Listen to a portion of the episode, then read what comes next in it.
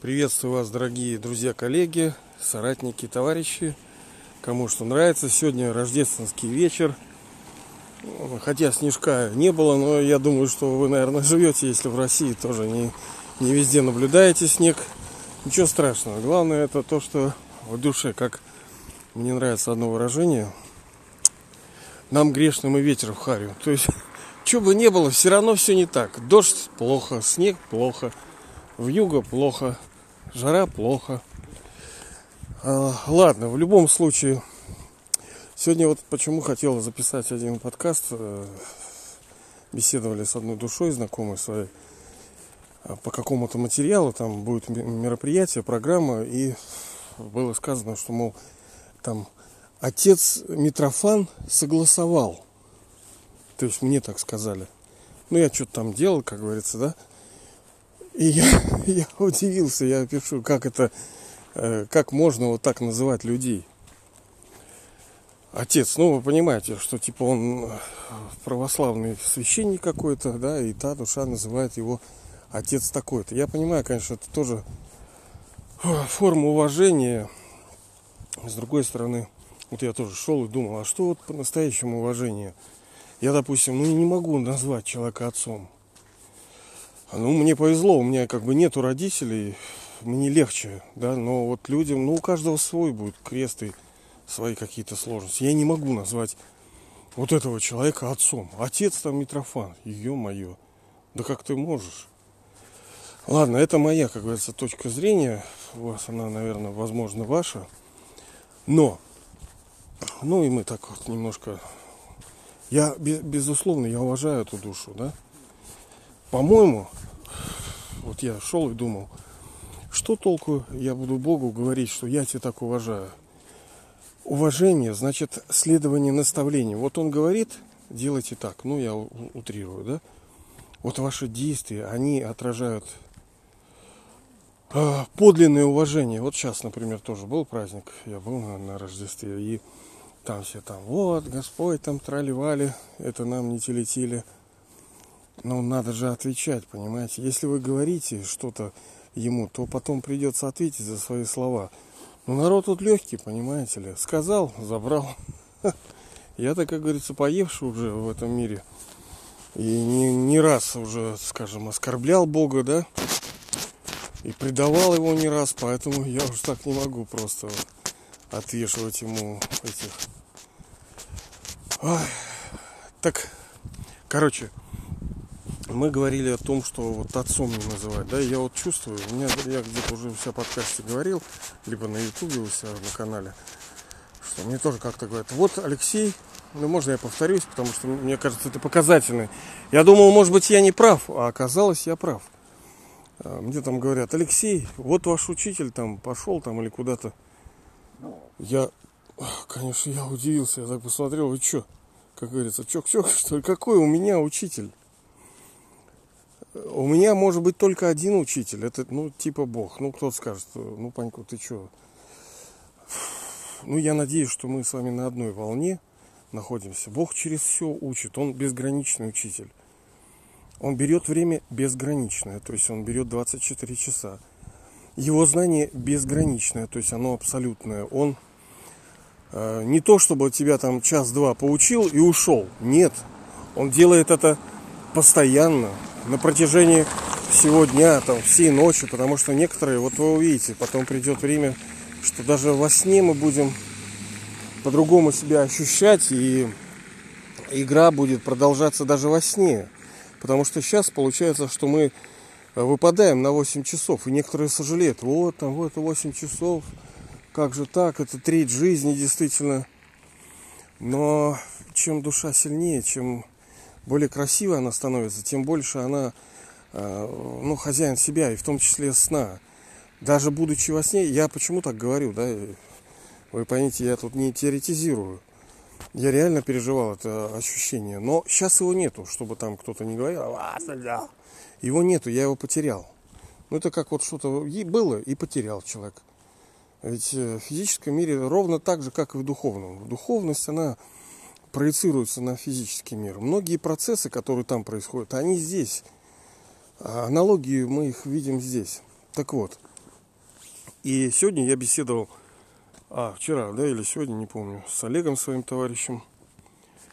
Э, и вот он мне, я-то не очень так, чтобы знаю хорошо Библию, а он такой, датой, как говорится, в этом смысле, хорошенько. Так вот он мне, я чувствую, что я, блин, прав, извиняюсь, да? Не может быть, чтобы это учителями и отцами кого-то называть вот человеков. Я уважаю их, да, но, блин, ну не, не, не могу я. Вот мне что-то сердце противится. И тут он мне говорит, да вот Алексей, я не помню, с чего там зашло, но я вам зачитаю, короче, он мне прислал. От Матфея, да, 23.8. А вы не называйтесь учителями, ибо один у вас учитель, Христос. Все же вы, братья, и отцом себя не называйте, никого на земле, ибо один у вас Отец, который на небесах. И не называйтесь наставниками, ибо один у вас наставник, Христос. Ну, я не христианин, чтобы вы понимали, но тема-то правильная, какая разница. То есть мы не можем называть себя ни, ни учителями, ни отцами, ни наставниками. Даже вот так иногда бывает, что тоже кто-то поблагодарит.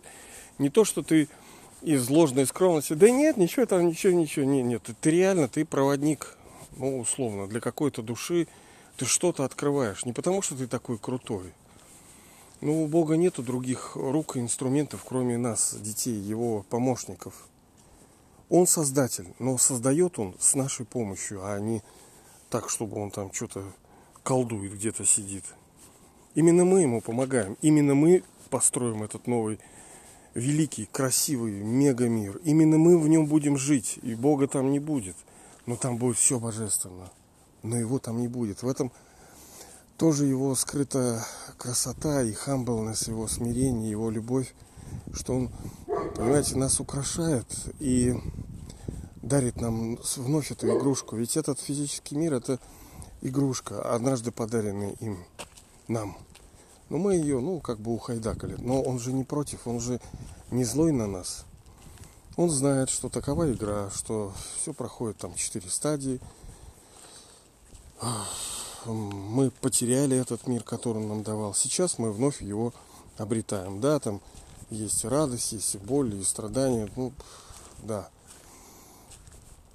Так что, дорогие друзья, товарищи, если вдруг оказался вдруг и не друг и не враг, а так э, ну, просто поразмышляйте, если будет желание над этим, что никого не называть отцами, никого не называть учителями. Я понимаю, кто-то скажет, ну вот эта форма эго там тоже опухшая какая-то. Вот. Я, я же не из эгоизма вот это говорю, что я такой типа умный. Да куда я умный-то, да? Ты мне, если так умный, покажи, как ты живешь. Ты посмотри на свою рожу, Панько. Где там счастье, понимаете?